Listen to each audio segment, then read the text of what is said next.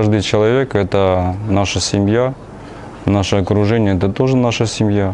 Мы должны относиться ко всем э, с пониманием, с благодарностью. Объединяет, я думаю, и душа человека, которая у нас есть. Сейчас 21 век, но на Земле идут войны. Вы, как гражданин мира, в каком обществе вы бы хотели жить? В обществе, в мире, который полон любви, или в обществе, в котором конфликты и войны?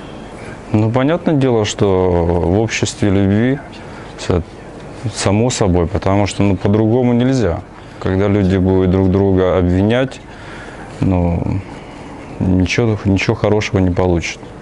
И воевать войной тоже точно вопросы не решаются.